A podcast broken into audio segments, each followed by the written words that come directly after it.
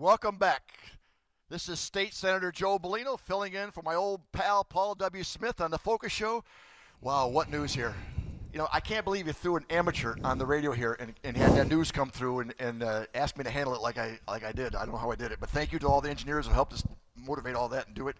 But right now, I've got another guest here right next to me, Steve Davis, the Michigan Market President for Comerica Bank. How you doing, Steve? Doing great. Thank you for having me. Thank you. Thank you for being here today.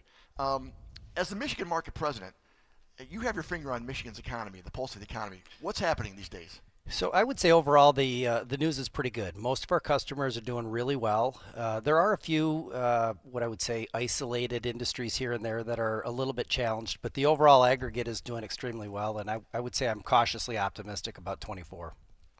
Good, good. It's good to hear. You know, I grew up in Monroe, and I did all my banking with a small bank called Monroe Bank and Trust. Mm-hmm who was bought out a few years ago by a bigger bank, and we're losing our smaller banks. But I'm happy to say that my dealings with Comerica over the years, they've treated me like a, an individual in a small town in a small bank. We, we, we appreciate that immensely. We, we do think that we're big enough to provide all the services that our customers need, but yet still small enough to provide the level of service that they want. So I, I appreciate you saying that.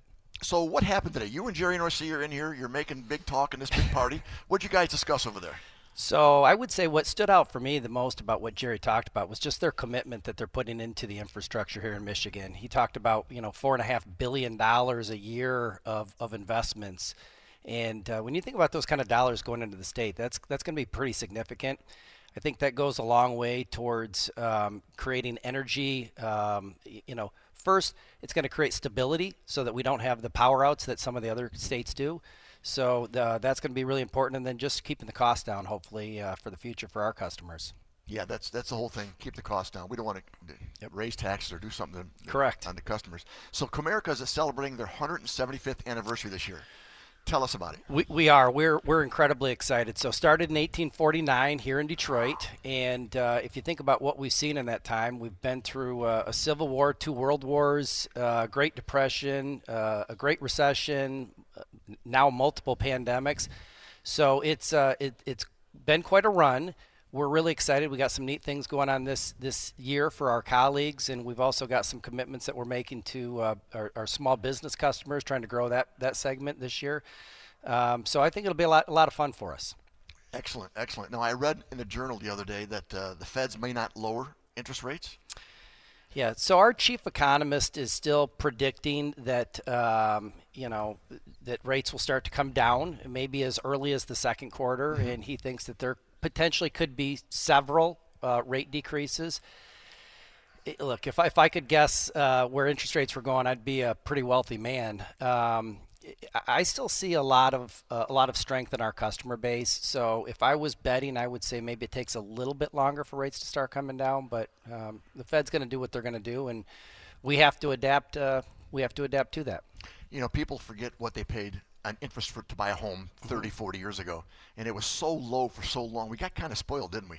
Yeah, my first home was was a nine percent plus uh, mortgage rate, and I thought I was doing pretty well at that time because I was below ten. And mine uh, was eight point five. right.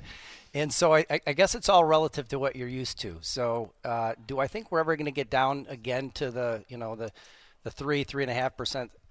I, I don't know, but I, I think they have come down a little bit from the peak, which is good. Got to make you know home affordability is a big issue for a lot of people in the U.S. So I'd, I'd like to see them come down a little bit more, and, and hopefully we can make that happen. You, you know, in order for us to grow the economy in Michigan, we've got to have capital. And that's where the banks mm-hmm. come in. You yeah. see somebody with an idea, he's got a plan, he's got a little equity, and you take over and you help him out. I, I think what, what banks do is obviously I'm biased, but I, I think it's critically important for the economy. And, and without that lifeblood of money coming into the economy, a lot of businesses you just don't survive. Um, I, I, would say we are incredibly committed to trying to grow our, our small business and our, our smaller business banking customers. That's an area that we uh, have invested in heavily. And uh, I, I, would say that, you know, I can't speak for all banks, but I would say we're, we're wide open for business and we're, we're looking to do more loans. Excellent. That's good to hear. You got a couple of dollars in the bank to give out. That's good. Got got a few. You're opening a, a new campus at the Great Lakes campus in Farmington Hills this spring. Correct. Tell me about it. Yeah, super excited about that. We're taking three of our facilities, uh, one in Livonia and two of our Auburn Hills facilities. We're combining them into a 340,000 square foot facility. in Farmington Hills. That'll be right off. Uh, basically at the 696 96 connector, just next to, right near Halsted Road. And so for us, what's really exciting about that is, is what we found out post pandemic. To get people back into the office, they have to have kind of cool, neat space. They need to have the latest, greatest technology.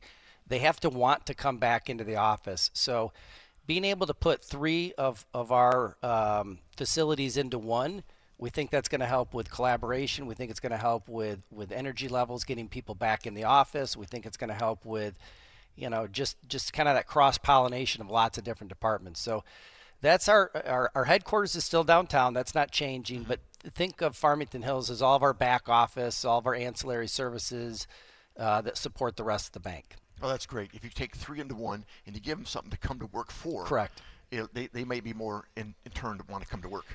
Yeah, I'm I'm a big believer, and I want to be there in person. And so, uh, you know, we we managed very well during the pandemic, and when you had to be remote, we we made the best of it. But I still believe it's a better customer experience. It's a better it's a better work experience when you're there in person w- with your coworkers. And I think what would help you is if the governor told us we're going to send all the state workers no more no more of this hybrid schedule. You're going back to your office. That might help you guys because you'll see that we're all Yeah. doing it. GM's doing it. Ford's doing it. Let's all do it. I mean, it was great to have some time off and to save some money home. The things we did when we were working from home. Now I say that, Yeah. and yet my daughter, who lived in Santa Barbara for years, came back and lives in Pittsfield Township now and works in Santa Barbara. I don't know how we do this today, but she does that. Yeah. And my son-in-law works outside of Santa Barbara in Goleta, and he lives in Pittsfield Township too. I, I encourage all, all all people, but particularly young people and my kids, being in person. It's just a better experience. You're you're gonna make better relationships. You're gonna have a better feel for the culture. You're gonna feel um, more in, integrated with with uh, your business. You're gonna have better opportunities. Um, so yeah, I'm always a fan of in person over virtual. And, and, you know, if we'd have been in person in the Senate and the House, I never would have got to be good friends with Democrats like Hertel and John Cherry, who are great friends of mine. That never would have happened if we weren't in office. And, and It's a different yeah, experience. Yeah, it's a great thing, great thing. So you're married. How many kids do you have? Th- three kids. Uh, I've got all three of them graduating this year, which I'm pretty excited about. My son's getting his his master's, uh, his MBA from Michigan, and I've got twin daughters who are graduating from Michigan State. So That's- that's three excellent. walking in May. I got my kids out of college with no debt, and now I have six grandkids. They've blessed me. I, I, feel like that's the finish line for a lot of things for us. Well, thank you very much. Yeah, thank you so much for having me. Thank you. This is Joe Bellino filling in for Paul W. Smith on the Focus Show, and it's been a great day today, a great experience. And I want to say goodbye from WJR, the great voice of the Great Lakes.